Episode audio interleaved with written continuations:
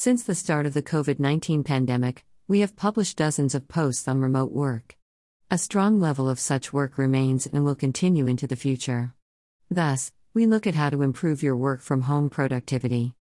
Other articles you may want to review Opportunities for flexible jobs. Would you give up a raise to work at home? Internet safety while remote working. A guide to happier remote working. From Tommy John Improve your work from home productivity. Yes, you read that right. The material presented below is drawn from Tommy John, the apparel maker. According to the Tommy John blog, it's nice to have the convenience to roll out of bed and onto a video call. Yet, there are other ways ensure you get your work done, as well as maintain your mental well being. We focus on how to make the most of your work from home commute time. We're not talking about the time it takes to walk from your bed to your desk, but rather, the time you spend in the car or on public transit if you must travel to your job site. The importance of repurposing commute time.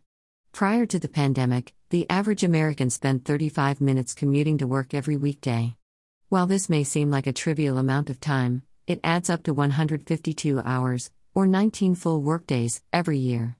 Now imagine what you could get done with 19 full workdays. From task scheduling to familiarizing yourself with industry news and terminology, that's valuable time for anyone. If you're someone who feels like there aren't enough hours in the day, you need to be taking advantage of this time.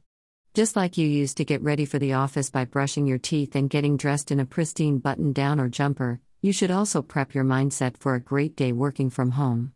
Rather than viewing working remotely as an opportunity to slack off or work in your underwear, think of it as a way to get a head start. To help you make the most of a work from home commute, we've compiled 12 different productivity hacks to try before you begin working.